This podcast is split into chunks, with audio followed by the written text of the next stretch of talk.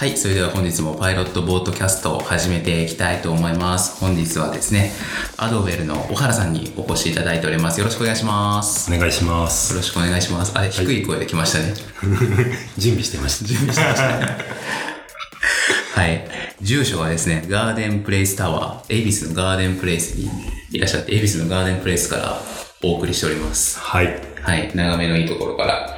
受付12階、オフィスが16階って書くと、12階から16階が全て弊社のオフィスのように 見えるという確かにマジック。もはやスタートアップじゃないしかないですね。そうです。はい。じゃあちょっとアドウェルの事業の話を聞いていこうかなと思うんですけど、はいまず簡単にどんな事業をされているか教えていただいてもよろしいですか？はい。えー、アドウェルは、えっと、シルタスという食に特化したヘルスケアアプリを開発、運営しています。で、まあ、なぜ食に特化したヘルスケアっていろいろあるので、はい。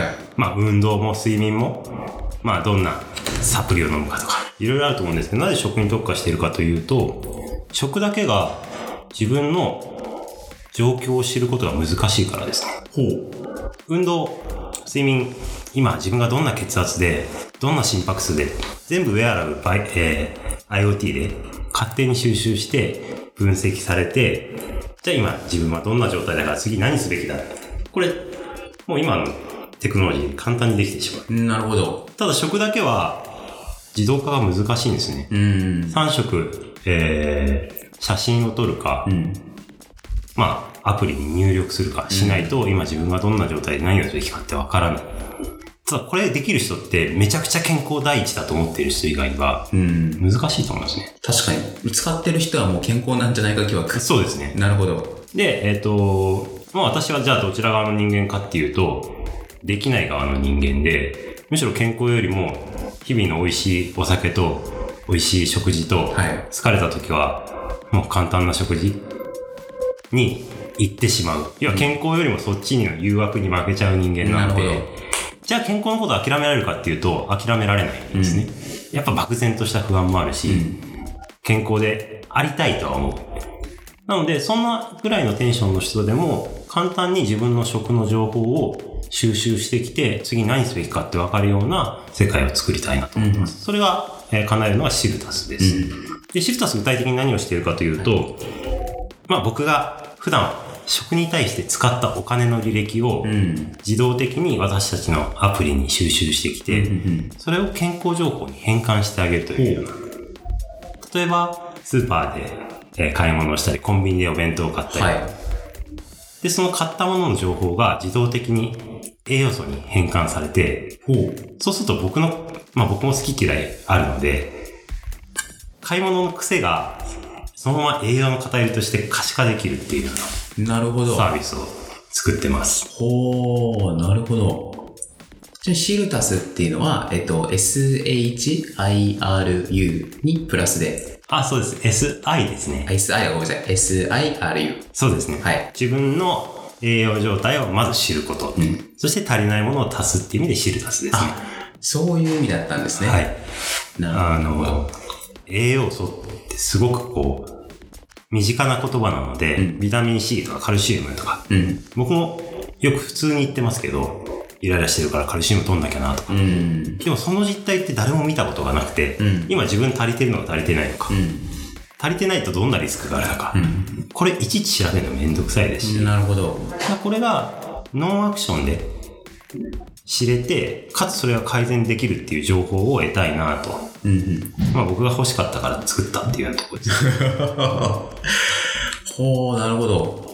ちょっとユーザー視点でもう一回ちょっと話繰り返しになっちゃうかもしれないですけど、はい話聞きたくて、えっと、まずアプリですよね。アプリを、まあ、iPhone の Android の中、スマホの中に入れますと。はい。で、初期入力は、はい。まず、どんな買い物、どんな健康気をつけてたいですかっていう、うんまあ、目指したい買い物。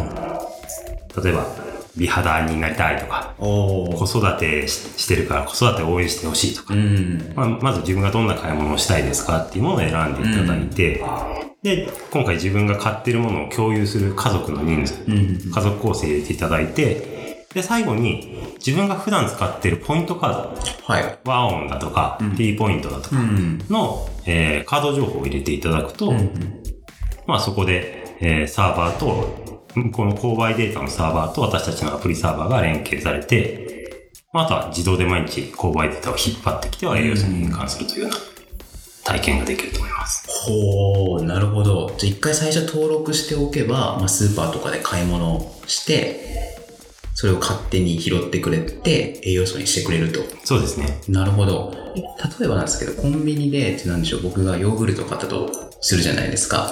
で、このヨーグルトは、えっと、まあ、全部食べたら100キロカロリー。で、えっと、糖質がどのくらいで、脂質がどのくらいで、みたいなのをもう入力してくれるんですかあ、そうです。ほー、すごっ。そうなんですよ。で、あとは、もう普通に生活してるだけで自分の状況を把握できる。なるほど。ノーアクションですね。すごっ。え、それは買い物をするときは、なんでしょう？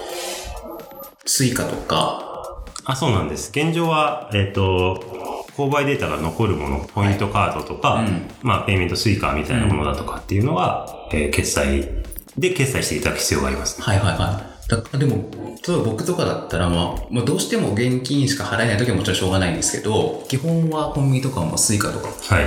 スイカがほとんどなので、僕の購買データを全部拾ってくれるってことですよね。そうですね。なんで、えっ、と、私たち今やってるのは、その、購買データを拾える提携先を増やすっていうのが今の、うーん。えー、緊急のミッションですね。なるほど、はいそうか。確かに言われてみればできる気もしますね。そうなんです。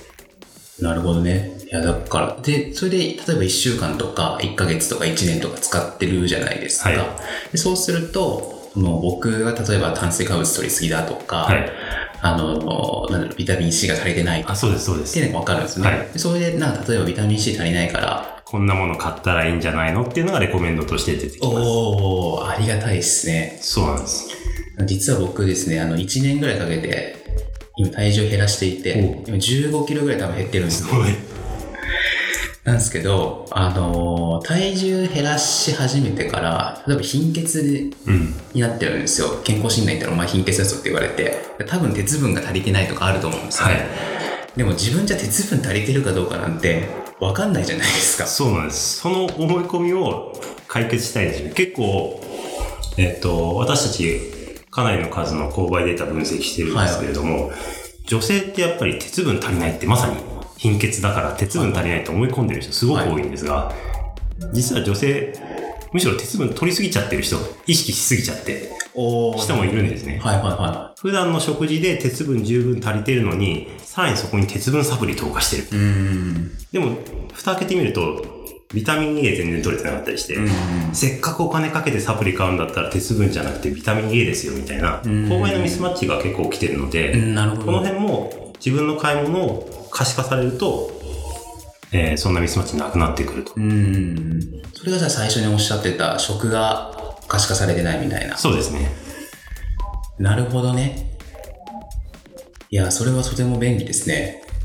そうなんですよ。あの、便利だし、やっぱり食って本当楽しみだとか、まあ家族のとのコミュニケーションの場だったり、仲間との飲み会だったりって、うん食べる、栄養を取るってこと以外の価値がいっぱい含まれているのに、健康ってことだけを考えてしまうと、せっかくある食のにまつわる楽しみ全部我慢しましょうみたいなことになってしまう。うんうんうんうんうん。でも、それってすごく残念じゃないですか。はい。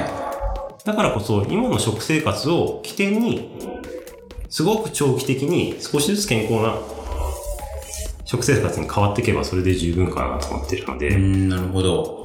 えっと、社員もそうですし、私も含めて、健康に対する考え方は結構緩いです。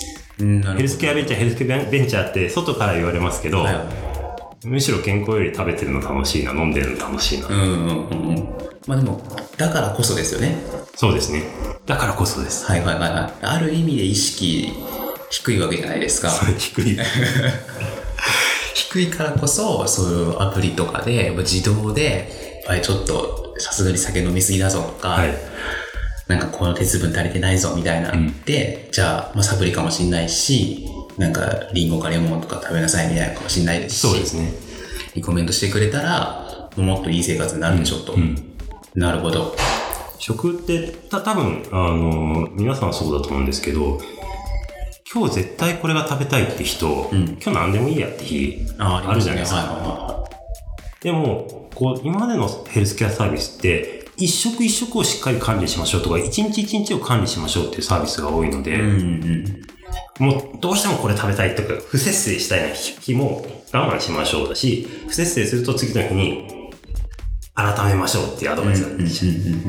でもそれは全然心の健康に良くなくて、ん。どうしても食べたい時はもう食べたいだけ食べればいいし、ん。何でもいいやって時に、この食べて、食べ過ぎちゃった日をしっかりアプリが把握していて、何でもいいと思うんだったらこれ食べれば帳尻合うよねぐらいな、こう、長い目でしっかり自分に寄り添ってくれるアプリにしたいなと。うんそうかそうか。だから今までのって他のアプリの多くは、まあ、短期的っていうか、まあ、一食一食が中心だったんですけど、もうちょっと長期的に、なんか一週間なのか一ヶ月なのか。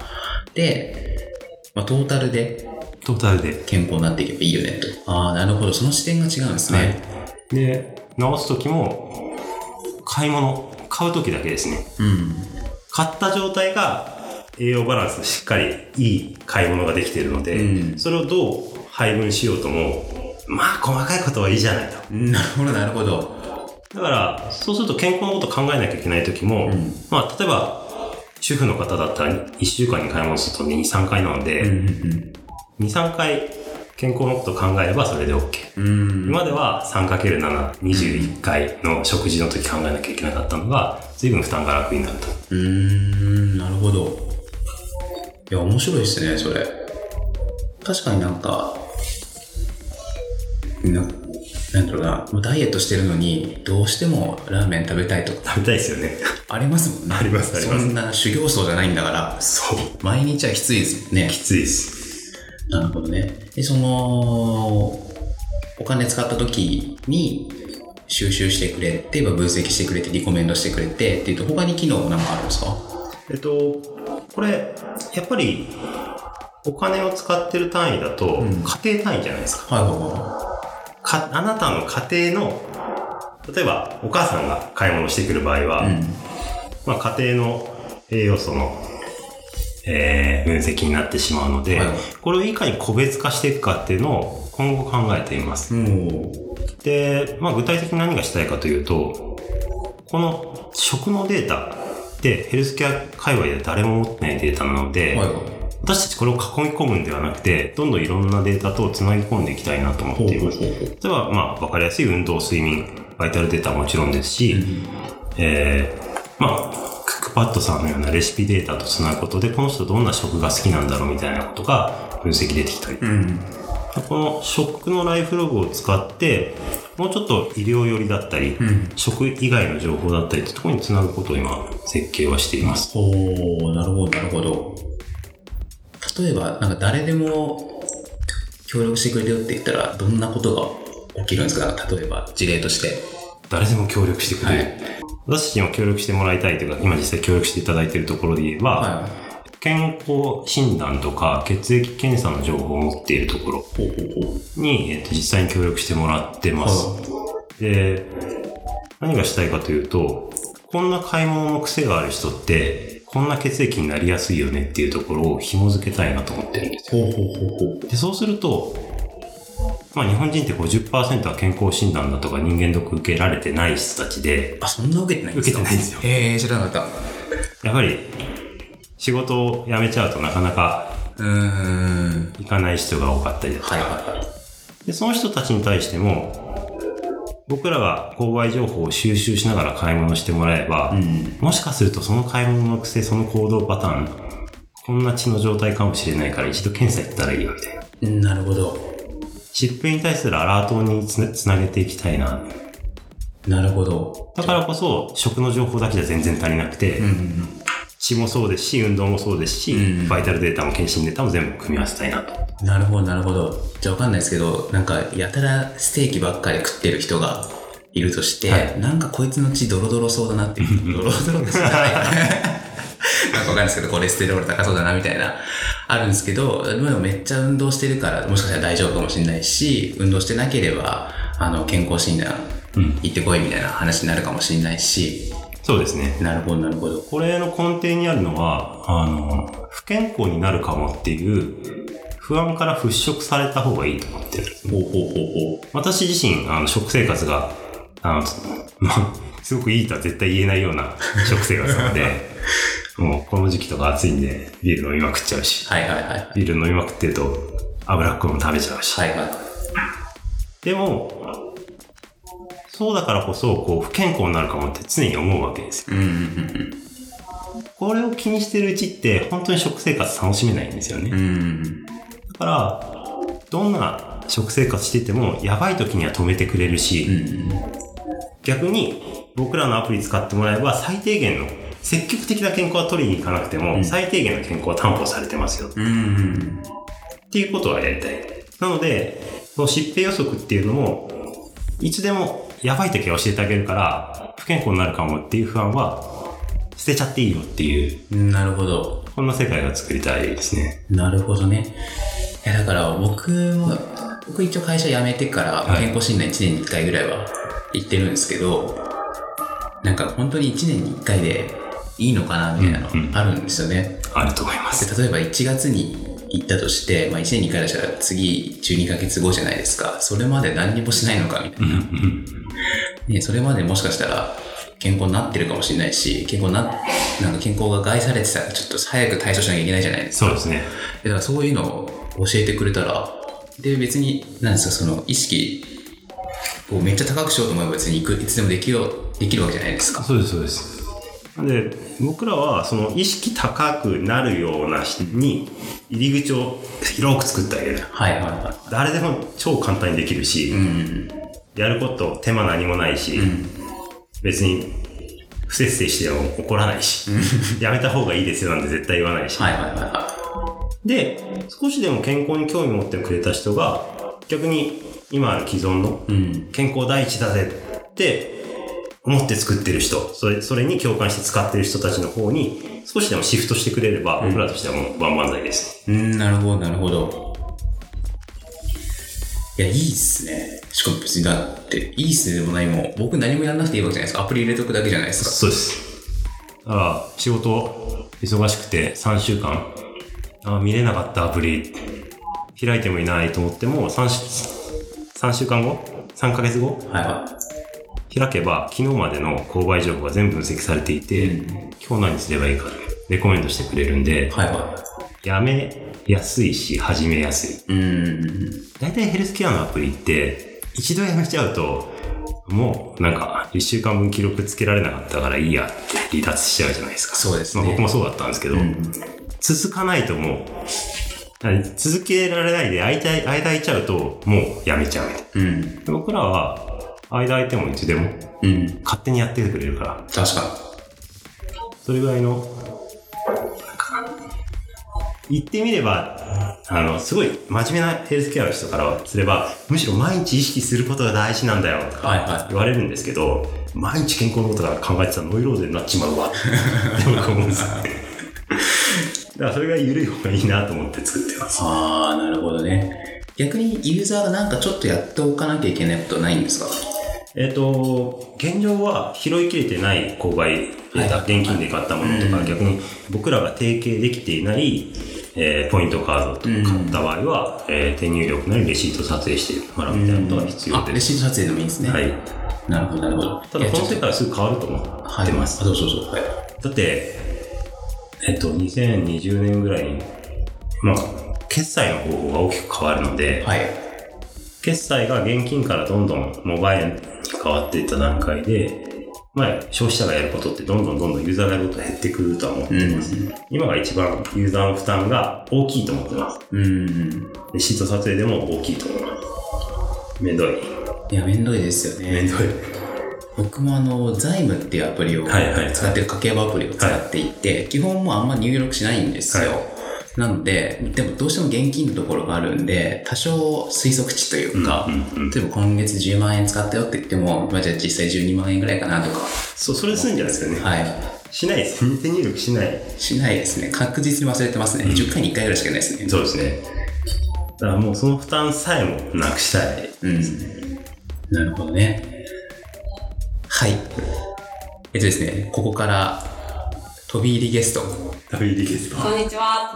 こんにちは。ちょっと自己紹介をお願いしてもいいですか？はい、アドエル株式会社の中村と申します。よろしくお願いします。よろしくお願いします。えっと、役職的なものは何が、どうなってますか？はい、えっ、と、役職的には、あの、お仕事の内容は、あの、管理栄養士として、はいまあ、アプリの中の栄養表記でしたりとか、はいはいはいはい開発の部分の、はい、サポートをさせていただいています。おー、なるほど、なはい、あとるほど。はもう、基本的にニコニコ笑ってる係をしております。どういうこと？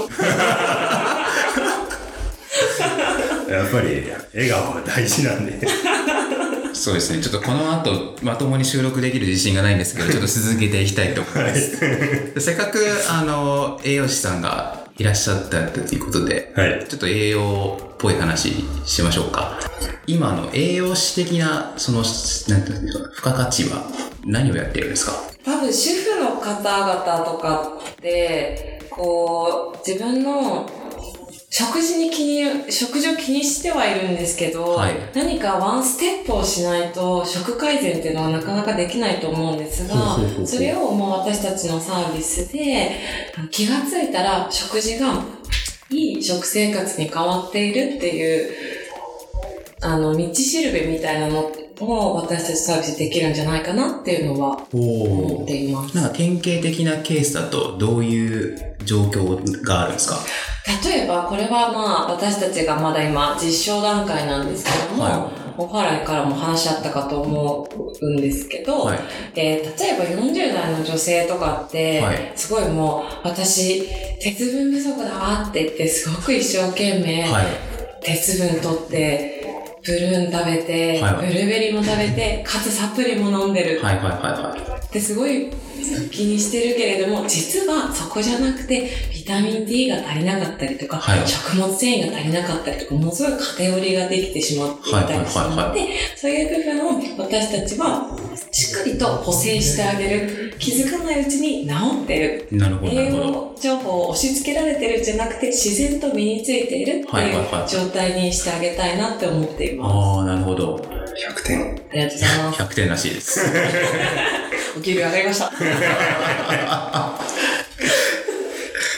それは、でも当然人によって鉄分が足りている人、足りてない人、ビタミン A が足りている人、足りない人っているじゃないですか。はいそこのその個別のなんかやりとりっていうか、ノートミは、お前はビタミン A が足りてないよとか、田中くんはビタミン B が足りてないよとか、っていうのをなんか教えてあげるみたいなのやってるんですか？それを結構自動化していくんですか？あ、そうですね。自動化をしていきます。うんかつ、こう、あまり栄養に興味がない人って、あなたビタミン D 足りないよって言われても、でってなると思うんですけど。僕ビタミン D が入ってる食品一個もわかんないわかんないですよね。はいくるみとか言われても食べねえしってなるじゃないですか。はい。はい、そこを、まあ、あの、パッと見、レーダーチャートにして、こう、グラフがしっかりと整うようにしたりとか、身近に、コンローソンで買えるビタミン D の食入ってる食材っていうのを、何かちょっとこう、ゲーム感覚だったりとか、視覚的なものでご提案できればなとは思っています。うん、なるほど、なるほど。すいません、小原さん、リンゴで遊ぶのやめてもらっても大丈夫ですか ひどくないですか？こう、こう自分喋んなくなったら急にこうですか？らね。はい、もう社員の話に興味がない。いやいやいやいや、もう100点だから、僕の役目はないなと思って。なるほど、なるほど。で、そういう機能もこれからどんどんどんどん強くしていくって。そうですね。ですね難しい栄養学をいかに生活に落とし込めるかっていうところに注力したいなと思ってます。ああ、なるほど、なるほど。でそれもさっき言ってたあんまり意識高くないようにとですね。そうですね。うん。あのちなみに僕もビタミン D 入ってる食材一個も思いつかないです。社長、そこを頑張ってください。でも一個わかりました。くるみです。さっき聞きました。え、ちなみにこのアプリはマネタイズはどうやってやってるんですか？えっと、マネタイズはめちゃくちゃいっぱいあると思っていて、はいただ今はそこまで多くないんです。はいはい。基本的には小売さんに導入していただいた導入フィー。小売りが導入するんですか？そうですね。え、例えばスーパはい。ーはアプリを導入して、要は、えっと、私たちのサービス導入したところしか今自動化ができないおようになってるので、まあ、小売からその導入フィーをいただくと。うん。ただこれそこまで大きな、えっと費用ではなくてですね、うん。最終的には、えっ、と、まあ、あまり、ヘルスケアサービスなので、ドーンと言いたくないんですけど、はえっ、と、最終的には、こういう、まあ、消ユーザーから得たビッグデータの活用によってマネタイズをしていこうと思っています。例えば、全国の、まあ、ビタミン D が足りない30代の女性うんだけ、まあ、僕たちだったらピックアップしてくれい。る。ん。その人たちってどんなレコメンドで何を買っているのか。うん。っていう情報ももちろん持って持つことになるので、じゃあビタミン D を含んだ食材を作っているメーカーだとか、うんサプリ会社だとか、うん。ビタミン D 足りない女性に僕らレコメンドできますよ。ん広告打ちますかっていうのが一つの、えー、そうですね、ビジネスモデルにななります。じゃあもしかしてくるみ製造会社、はいそんな会社があるのかちょっとわかんないですけど、くるみのなんか商品作ってる会社が、この商品、新商品、製品をしたいって言って、まあ多分テレビ CM 打つより絶対効率的じゃないですか。そうですね。ので、こっち打とうと。消費者がビタミン D 足んないからなんか改善したいな？って思ってるところにくるみおすすめですよ。うん。で、何々メーカーのくるみどうですか？うん。で、最終的には、えー EC に連動したいと思ってるので、その場で買えますよ。うん。まで持っていくことで、まあ、レベニューももらえるし。あ、そうかそうか。足りないものが分かってるから EC との連動もできるんですね。そうなんです。ん。なんで、やりたいことをできることうんはすごく多くて、ただ、すごく気をつけていることは、売りたい売りたいサービスになっては絶対にダメだと。うん。あくまでもヘルスケア、僕自身の健康もそうですし、ユーザーの方の健康のために最適なものをお勧めして、それを納得してもらう、むしろ改善したいから買いたいと思ってもらって買ってもらえるような仕組みにしたいなと思ってます。なるほど。ちょっと話が突然変わるんですけど、はいなんでこのサービス、シルサス作ろうと思ったのかっていう話を聞きたくてですね。なるほど。あれ、そもそも開発っていうか、リリースしたのはいつでしたっけ？今年の、あ今年2018年の2月ですね。はい、じゃあ3ヶ月くらい前ですね。はい。経済産業省さんの電子レシートの実証実験。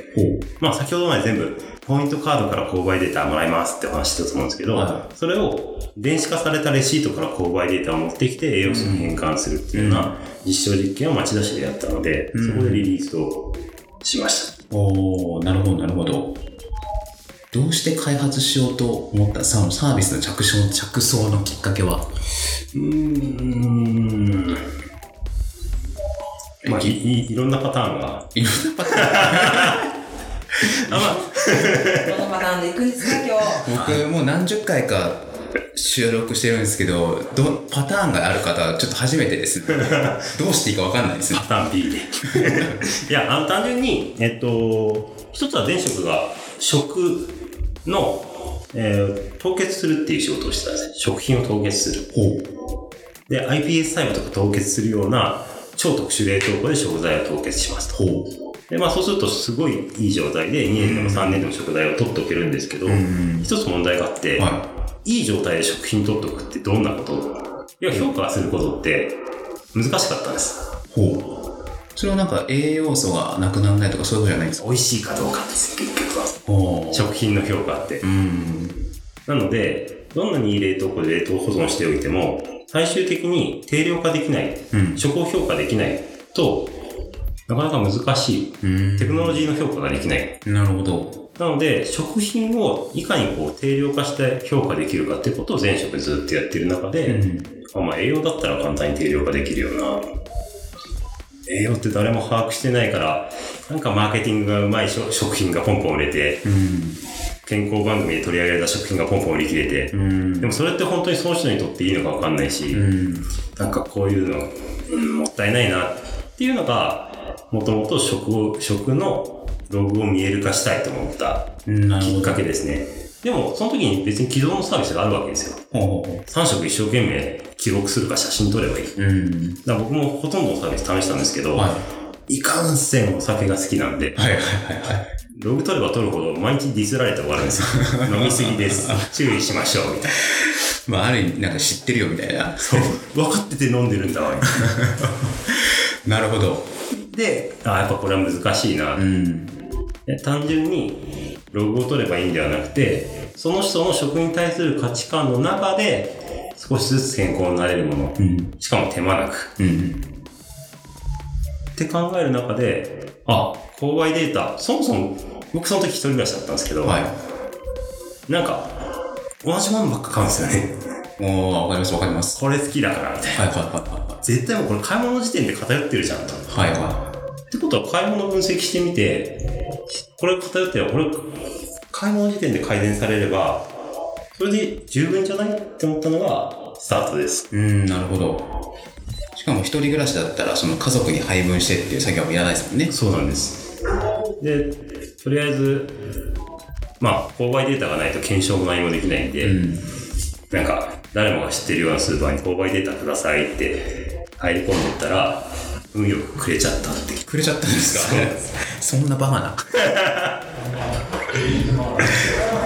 くれちゃったんですよ。で、分析を始めましたいや、僕エンジニアじゃないんで、と。は分析できないんですけど、い。くれたんで、じゃあ、とりあえずエンジニアに丸投エげした。ンジニア探そうと思って、そうそう。あ、エンジニアいなかったんですね、その時は。いなくて探そうと思ってたら、そのスーパーさんが、はいその考えいいから自分たちでやるとか言い始めたんで、は僕の、僕のアイデアが取られちゃうい。はい、そうそうですよね。と。もうエンジニアいる体で、もはや開発済みの体で、はい。っもう分析できます。て言っちゃったんですね言っ。ちゃったんです。そこからはもう戦いでした。なるほど。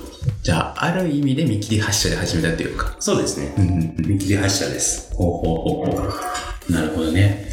なんか今の話ってその栄養士的には、もうさっきから言ってるんですけど、ある意味で意識低いサービスじゃないですか。そんな意識高い人だったら、もう前にちゃんと記録取って写真撮ってやるのをもっともっと簡単にやってて、完璧じゃないじゃないですか。その栄養士からっていう、まあ、ある意味完璧なものをやろうとする人たちから見て、このサービスはなんかどう映ったんですか？最初聞いた時。私は、あの、そこに目をつけたかって思いました。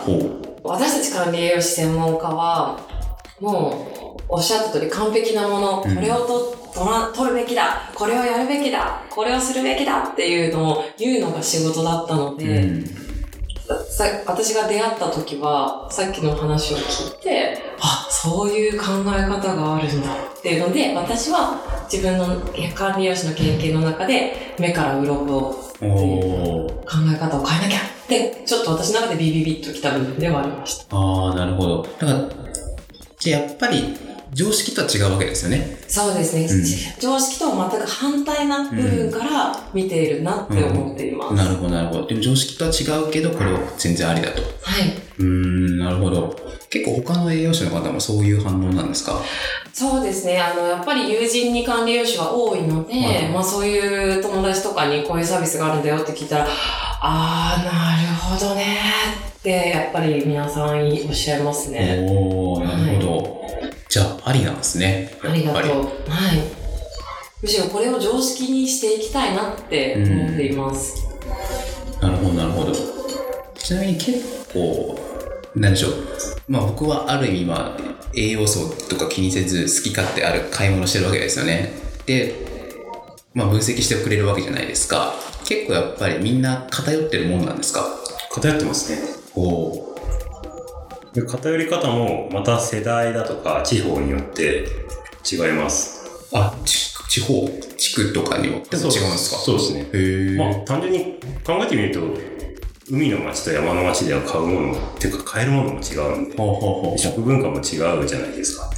で、そもそも、まあ僕も結婚してみて分かったんですけど、食の傾向って親から受け継いできているもので、その親もまた親から受け継いできているものなんで、結構地域ごとに、この地域ってこんな偏り方するよねっていうのはあるんですよ。へー。東北地方はしょっぱいものが好きでなので塩分摂取量がものすごい。高いけど、沖縄の方々は薄味、あ、京都の方々は薄味がお好きなので、はいはいはいはいはい。そういう部分じゃないですそうかそうか。確かに言われてみればあり,、まありそうですね。そうなんです。小原家は卵焼きが甘いかもしれないですけど、はい高村家はなんて卵焼きはしょっぱかったりする。うーん、なるほど。はい。よく知ってるそういうのはあると思います。はい。社員ですから。甘いんだよ。なるほどね。そうかそうか。そういう情報が、で、個人のデータが集まってきて、ビッグデータになってきて、次のビジネスになるかもしれないし、っていうところですね。そうですね。なるほどね。で、このデータを生かしたビジネスをもう今の段階から一緒に開開発したいっていうお声は、うん。まあ、方々からいただいているのうで、ん。まあ、例えばスマートシティだとか。スマートシティ？そうですね。聞き慣れないですよね。スマートシティってあれじゃないですか。なんかちょっと IoT っぽいっていうか、話じゃないですか？そこ、どういう関わりがあるんですか？あーちょっとじゃあ、スマート家電にしましょう。スマート家電、あ、スマート家電ならわかります。スマート家電が、いろいろ繋がるとスマートシティになるかもしれない。はいはいはい。まあ、そんな感じで、えっと、基本的に個々の持っているデータを、いかに身近なものに落とし込んでいって、ん。最適化していくか、自動化していくかみたいなところを、まあ今から始めようだとか、うん。まあ金融商品、保険みたいなところと連動しようなんて。うん、なるほどなるほど。そうかそうか。なんか、わかんないですけど、発がんリスクとか出てきますもんね。そうですね。なるほど。ちょっと時間もいい感じなんで、最後にちょっと今後の展開をお伺いしたくて、もう今のサービス粛々と伸ばしていくっていうのもあると思うんですけど、はい。まあ中長期的に考えてることもあると思うんで、お伺いしてもよろしいですか？まあ特にこう食データ、最初にお話した通り、誰もが欲しがっているデータ、要はライフログとかヘルスケアの領域で、唯一こう自動収集できてないっていう食のデータなので、ん。私たちは本当にこれの分析の精度と、逆にこの分析した難しい栄養学っていうものを、その人の生活に落とし込めるかっていうレコメンドエンジンをひたすら磨き続けようと思ってます。で、これ2020年までには、えっと、かなり精度を上げていきたいなと思ってます。2020年になった段階で、購買の決済の仕方が、今のポイントカード、現金、クレジットカードっていうところから、どんどん電子化されたモバイル決済に変わってくるので、一気にそこでデータ数が増えると見込んでいるので、そこからはそのデータをいかに外部にあるデータとくっつけることで、この食のデータがその人の健康のデータになり、その健康のデータがその人のもっと外の、えーまあ、生活につながっていって、いかにこう、能動的に嫌なことを考えなくて済むのか。嫌なことを考えなくて済むっていうのは、まあ、先ほどお話しした通り、不健康になるかもって思いながら生活するってことですね。これから解放されるかっていうところをずっと追い求めたいなと思っていますが。完璧だと思います。OK が出ました。ありがとうございます。じゃあ大丈夫なんですかね大丈夫です。なんか、言い残したことはありますか二人とも？社長がいい社長ですって。特にないです。特にはい、わかりました。という、まあ、楽しい会社です。そうですね、それだけは伝わってきました。というわけで、じゃあちょっとそういう購買データじゃない、まあ、購買データとかライフログとかっていうのを、あの、扱いたいというか、関係あるよっていう会社とか、まあそういうところで働きたい方とかは、ぜひお声掛けくださいということで大丈夫ですか？あ、人めちゃくちゃ募集してます。お、もう、あそう、そういう宣伝に使っては、大丈夫です、大丈夫です。もうめちゃめちゃ事業拡大したいんで、人いっぱい来てほしいと思って。ざっくり。いや、今ちょっといろいろ条件つけようかなと思ったんですけど、いなんか入り口で狭めるのは、これだけ緩いヘルスケア作ってるくせに、人はすげえこう絞るんだみたいな思われたくないんで、じゃあ、まあ、ことにしました募集要項とか見ていただければ、ウォンテッドリー的な。そうですね、ウォンテッドリー見ていただければ、はい。わかりました。はい。じゃあちょっとそちらもご覧いただければと思います。お願いします。はい。というわけで、じゃあそろそろお別れでございます。じゃあですね、本日はアドベル株式会社のお二人にお越しいただきました。ありがとうございました。ありがとうございましありがとうごたざ。いましたそ。れでは皆さん、さようなら。